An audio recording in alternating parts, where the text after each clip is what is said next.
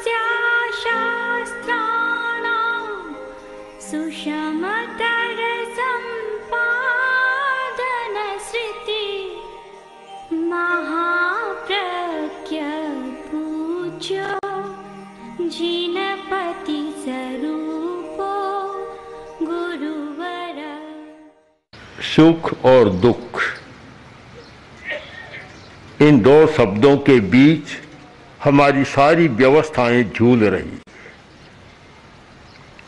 दुख है, इस सच्चाई को स्वीकार करना होगा और सुख भी है, इसे भी स्वीकार करना होगा। पर आदमी दुख को नहीं चाहता, सुख को चाहता है। पर काम ऐसा करता है, चाहता है सुख और काम ऐसा करता है कि दुख आ जाए, बिना बुलाए आ जाए। एक समस्या है यह सुख क्या और दुख क्या? इसकी परिभाषा करने का हज़ारों वर्षों से प्रयत्न हो रहा है और अनेक विद्वानों ने इसकी परिभाषाएँ की। पर अलग अलग कौन अलग अलग तथ्य सामने आते हैं। एक कवि ने यहाँ तक लिख दिया सुख दुख क्या है मनोभावना? जिसने जैसा कर्माना मधुकर ने अपने मरने को था अनंत सुखमय जाना। सुख दुख क्या है इसकी निश्चित परिभाषा देना कठिन है, फिर भी परिभाषा दी गई है। सुख क्या, दुख क्या, ऐसे तो मनोवृत्ति अलग होती है। एक कंजूस आदमी से पूछा गया कि तुम्हें सुख होता है कभी, दुख होता है, और ऐसा भी प्रसंग आता है क्या? कि दुख के बाद सुख होता है, कहाँ बहुत आता है, क्या? कि मैं घर पर बैठा हूँ, अचानक पाँच दस लोग, परिचित लोग या पाहुने आ जाते हैं। और मुझे कहना पड़ता, आइए चाय पीजिए, मुझे बड़ा दुख होता है, कंजूस आदमी है, मुझे बड़ा दुख होता है। और जब कहता हूँ कि आइए चाय पान लीजिए, सब वे कहते नहीं, अब तो हम पी कर अभी नहीं पियेंगे, मुझे सुख हो जाता है। तो सुख दुख क्या है। ये तो ऐसा एक चक्र है, कभी सुख, कभी दुख, सुख और सुख के बाद, दुख और दुख के बाद सुख ऐसे चलता रहता है। फिर भी हम एक निश्चित कोण पर देखें उत्तराध्ययन सूत्र में चार प्रकार के दुख बतलाए गए। जम्मम दुखम, जरा दुखम, रोगाय मरणाणीय अहो दुखो हु संसारो, जत्र की संति जंतुणो। हमारी दार्शनिक परंपरा में भी दो बात रहे हैं, एक दुखवाद और एक सुखवाद।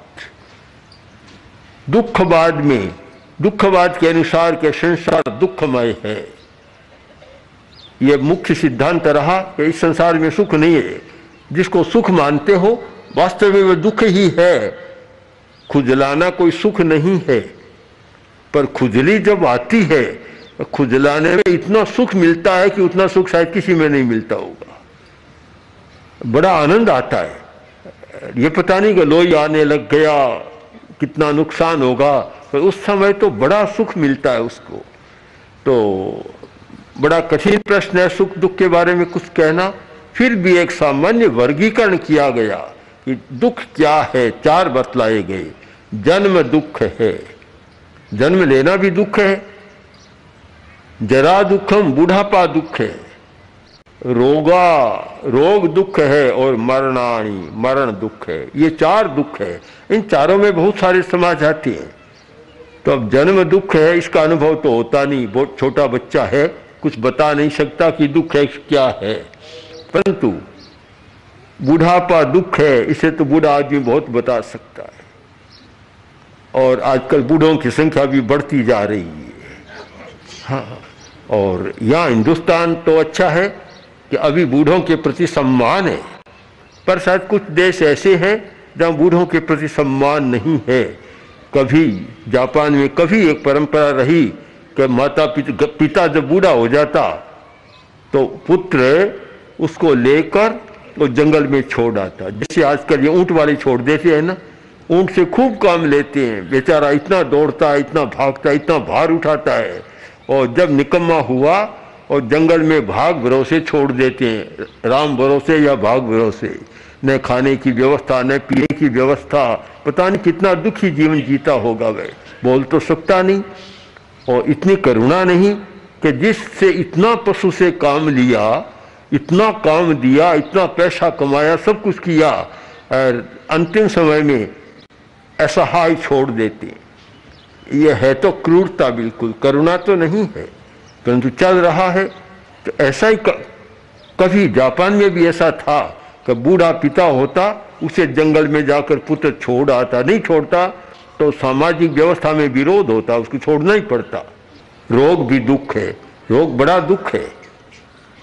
रोग दुख है, और जब रोग आता है, आदमी घबरा जाता है। ऐसे लोगों को देखा, कि थोड़ी सी बीमारी आई, रोने लग जाती। कारण है कि दुख तो है, कष्ट देता है, शरीर को कष्ट होता है, पर रोग को भी हम आरोग्य में बदल सकते हैं। दुख को सुख में बदल सकते हैं। अगर हम जागरूक हो तो रोग को भी कम किया जा सकता है। मेडिकल साइंस में दो शब्द चलते हैं, प्रिवेंशन और क्योर। बचाव, पहले प्रिवेंशन करें। कि रोग आए नहीं, सावधानी बरतें। और हमारा तो निश्चित विश्वास है कि अगर आदमी सावधान रहे, जागरूक रहे तो कल्पना करो कि जीवन में सौ रोग आने वाले हैं तो दो से ही काम टल जाएगा इतना कम किया जा सकता है, बहुत कम किया जा सकता है। और आए भी तो उसकी यानी मात्रा को कम किया जा सकता है। आवृत्ति को फ्रिक्वेंसी को कम किया जा सकता है। बहुत कम किया जा सकता है। संवेदना को भी कम किया जा सकता है। अगर हम ठीक उपाय जाने, वर्तमान में इस बारे में विश्व में चिंतन चल रहा है। प्रश्न रहा कि इतने डॉक्टर, इतनी बीमारियाँ, इतनी दवाइयाँ, इतने हॉस्पिटल, ऐसा लगा गठबंधन हो गया। कि बीमारी भी बढ़ती जाए, डॉक्टर भी बढ़ते चले जाए, हॉस्पिटल भी बढ़ते चले जाए और सबने समझौता कर लिया कि हम सब साथ साथ जिए, किसी को छोड़ना नहीं है। न बीमारी को कम करना है, न डॉक्टर को कम करना है, न हॉस्पिटल को कम करना है और न दवा को कम करना है। समझौता सा हो गया। ये समझौता टूटने की ज़रूरत है कि ऐसा न हो तो समस्या भी है। इतना होने पर भी बीमारियाँ बढ़ रही है। तो डब्ल्यू एच ओ जो विश्व स्वास्थ्य का विश्व स्वास्थ्य संगठन है, जो संयुक्त राष्ट्र संघ का, उसकी भी यूनेस्को डब्ल्यू एच ओ सारी उसकी प्रवृत्तियाँ हैं। तो डब्ल्यू एच ओ जो विश्व के स्वास्थ्य के बारे में रिसर्च, प्रयोग, सुझाव प्रस्तुत करता रहता है तो डब्ल्यू एच ओ की ओर से एक प्रस्ताव अब आ गया कि वैकल्पिक चिकित्साओं का महत्व समझा जाए। वैकल्प अल्टरनेटिव थेरापी वैकल्पिक चिकित्सा। पहले तो ये था, कभी केवल एलोपैथी चलेगी, होम्योपैथी को भी स्थान नहीं मिल रहा था। उस बड़ी मुश्किल से उसको भी महत्व मिला, स्थान मिला है, और आयुर्वेद को भी स्थान नहीं मिल रहा था।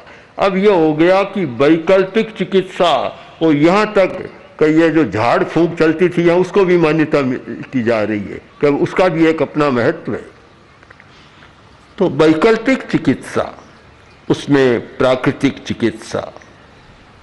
प्राकृतिक चिकित्सा, जिसे आज के हमारे चिंतक कहते हैं अहिंसक चिकित्सा।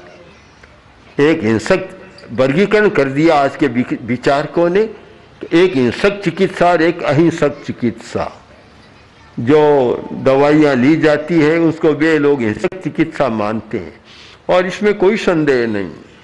ये जितनी दवाइयाँ बनती है, बहुत सारी एलोपैथी दवाइयाँ, उनके लिए कितने पशुओं का, पक्षियों का हनन होता है, पूरा पढ़े तो पता लगे क्या क्या होता है। और उसकी खोज के लिए, खोज के लिए कितना होता है? एक एक वैज्ञानिक खोज करने के लिए हज़ारों मेंढकों को, हज़ारों बंदरों को, हज़ारों खरगोशों को मारता है, तब कोई खोज पर निष्कर्ष निकलता है। कनाडा में एक महिला है, इरेना। इरेना, जो जैन है, पक्की जैन है। एक अर्थ में तो ऐसी जैन है कि यहाँ उस, वैसा जैन खोजना ही मुश्किल है। तो प्रेक्षा ध्यान की अभ्यासी है, हमारे पास आती रहती है। एक बार हमने पूछा कि तुम दवा क्यों नहीं लेती? इतनी पक्की है कि कोई भी बीमारी वैसे होती नहीं है, आ भी जाए तो बिल्कुल दवा नहीं लेती। हमने पूछा, क्यों नहीं लेती हो? कि हिंसक दवाई है। मैंने कहा, हिंसक नहीं, जिसमें देख लो, आजकल तो सारा फार्मूला लिखा हुआ रहता है, जिसमें कोई पशु पक्षियों का मांस, रक्त न हो, वह तो ले सकती हो। बोली, मैं भी नहीं ले सकती मैं क्यों? कि उसमें तो मिश्रण नहीं है, पर उसकी खोज के लिए कितने पशुओं की हत्या हुई है। वह हिंसक दवा मैं नहीं ले सकती।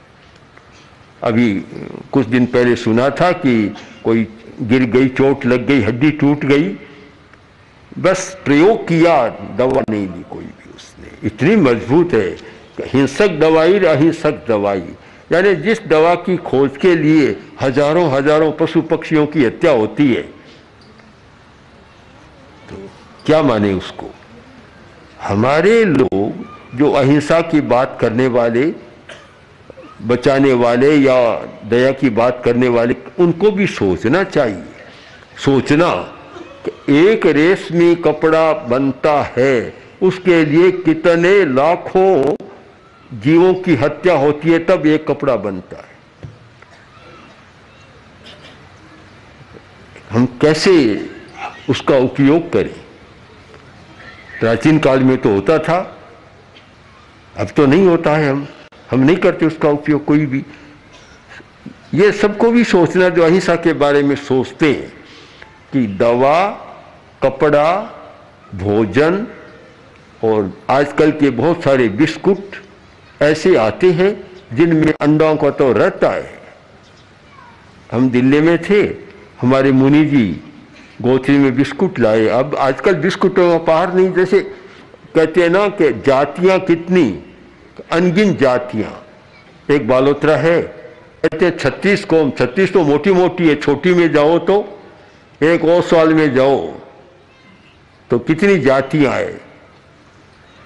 सैकड़ों जातियाँ मिल जाएगी, महेश्वरी में जाओ तो जातियाँ मिल जाएगी, जाटों में जाओ, चौधरीयों में तो जातियाँ सब में अवान्तर जातियाँ कितनी है?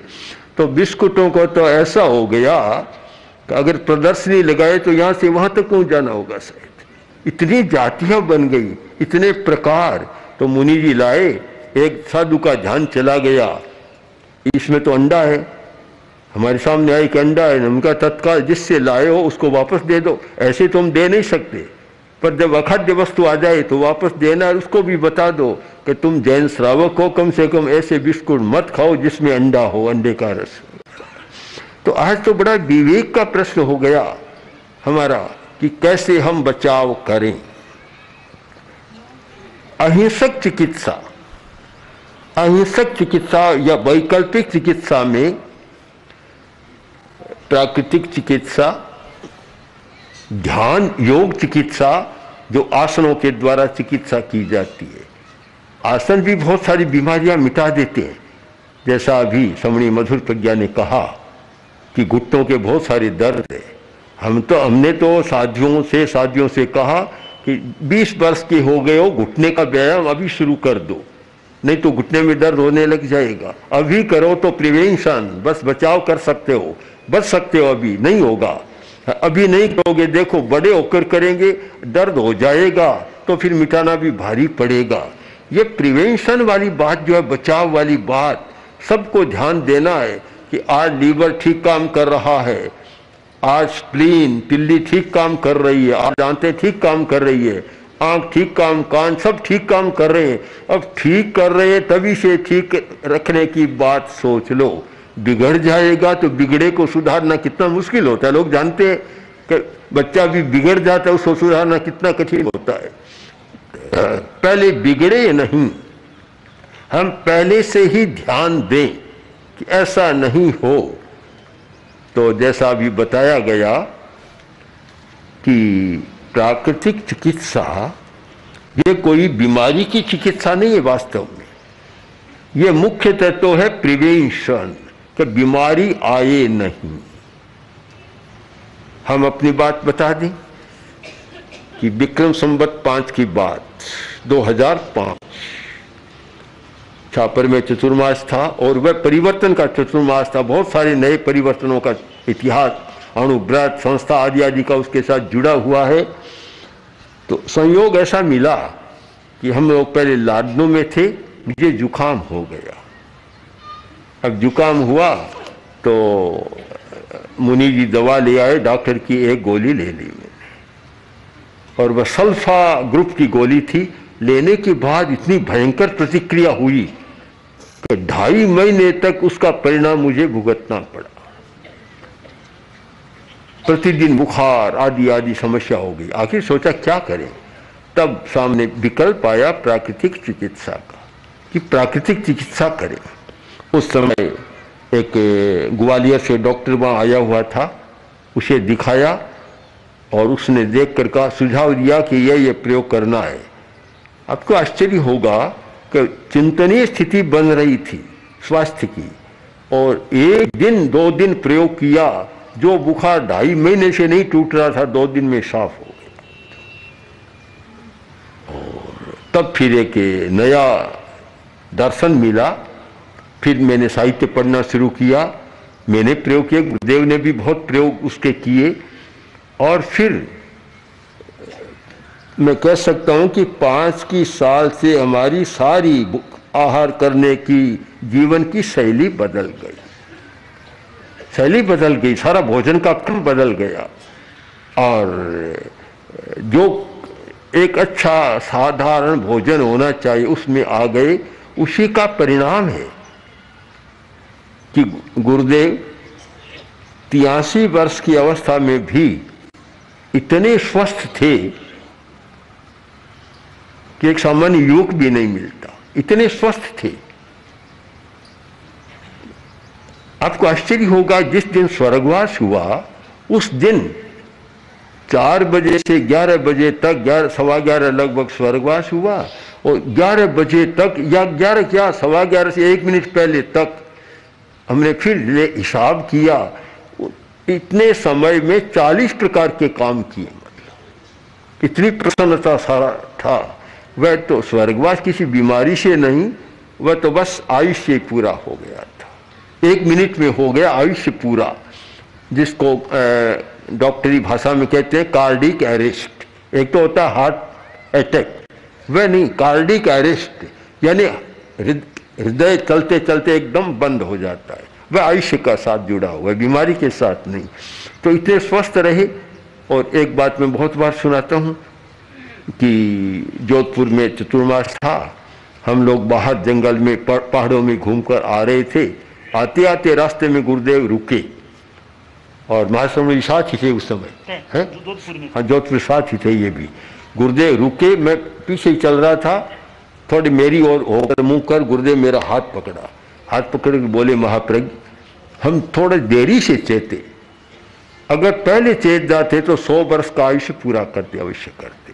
पर बाद में हमें सारा हुआ भी, जीवन कैसे जीना चाहिए? जीने की कला क्या है? कैसे सुखमय, आनंदमय और शक्ति संपन्न जीवन जिया जा सकता है? ये बाद में हुआ। पर मानता हूँ कि आयुष्य की अलग बात है, पर जितने समय नौवें दशक में पहुँचना भी कोई सरल बात नहीं है, वह भी शक्ति के साथ। ऐसा नहीं कि अस्सी वर्ष का हो गया, खाट पर पड़ा रहे, खांसता रहे, ऐसा नहीं। सब कुछ काम बराबर चलता रहे, जीवन वह जीवन है कि सारा काम चलता रहे। कोई काम में फ़र्क न आए, तब तो जीना अच्छा है। और जब कुछ भी नए हो, उस समय तो संलेखना संसार की बात ही सोचनी चाहिए आदमी को। तो ऐसा क्यों हुआ कि एक जीने की शैली उस प्राकृतिक चिकित्सा ने सचमुच एक जीने की शैली का नया दर्शन हमारे सामने प्रस्तुत कर दिया। और बहुत साहित्य पढ़ा, फिर सारे विचार पढ़े, और उसके बाद फिर ध्यान, और योग, और आसन, ये सारा एक प्रकार से माने कि ये जो सारा विकास हुआ है, साधना का, ध्यान का, अभ्यास, प्रेक्षा, ध्यान, आदि आदि, उसका निमित्त वह प्राकृतिक चिकित्सा बनी थी। वहाँ से एक दृष्टिकोण साफ़ हो गया, और जहाँ सम्यक दर्शन हो गया तो फिर आचरण तो अपने आप बदल जाएगा। तो आप भी ध्यान दें कि रोग दुख है, पर हम जागरूक हो तो रोग को भी कम कर सकते हैं या रोग अवस्था में भी सुख का अनुभव कर सकते हैं। मैंने अनेक रोगियों को, जो भयंकर रोग से जी रहे थे, दुखी थे, रोते भी थे, उनको थोड़ी जीवन की शैली बतलाई, थोड़े आसन, ध्यान, जप के प्रयोग बतलाए, फिर मैंने देखा उनका जीवन आनंदमय बन गया। कोई नहीं कह सकता कि ये दुखी जीवन है। तो आप इस पर ध्यान दें कि रोग को भी बदला जा सकता है। अब, जन्म को नहीं बदला जा सकता, पर वह बात तो बहुत गंभीर बात है कि गर्भ में भी बच्चे को बहुत अच्छा किया जा सकता है, पर वो एक अलग विषय है पूरा। अगर माता बहुत ज्ञानवती हो तो गर्भ में भी बच्चे का निर्माण किया जा सकता है। अच्छा बच्चा पैदा किया जा सकता है जो आगे जाकर बड़ा बन सके, ऐसा कोई। पर वह तो बहुत आगे गंभीर बात है। तो जन्म की बात छोड़ दें। बुढ़ापा और रोग, मरण की बात तो है ही तीनों। अच्छा मरण, समाधि मरण किया जा सकता है। भगवान महावीर ने जो मरने की कला सिखाई, समाधि मरण की कला अपने आप में अद्भुत है। तो मरने की कला है। रोग से निपटने की भी कला है और बुढ़ापे से निपटने की भी कला है। और मैं तो मानता हूँ धर्म आप करते हैं और अगर रोग से, बूढ़ापे से और मरने की कला को नहीं जानते हैं तो फिर तो धर्म भी आपका एक रूढ़ी बन गया, रूटीन वर्क बन गया कि जैसे सुबह नाश्ता करना है, वैसे ये एक हम भी कर लेना है। आप उससे लाभ नहीं उठा सकते, इसलिए हमें उसे समझना है। और दुख तो है अस्वीकार नहीं करे, पर दुख को सुख में बदला जा सकता है, दुख को कम किया जा सकता है। इस बात को समझना हो, और मैं मानता हूँ हम जहाँ जाए, वहाँ इस कला का करते हैं, प्रयोग भी करते हैं। आप भी तो इस कला का प्रयोग करें तो मानता हूँ कि इन दुखों से भी छुटकारा पाकर जीवन को आनंदमय बनाया जा सकता है। ओम। ओम श्री महाप्रज्ञ गुरवे नमः। ओम श्री महाप्रज्ञ गुरवे नमः। ओम श्री महाप्रज्ञ गुरवे नमः। ओम श्री महाप्रज्ञ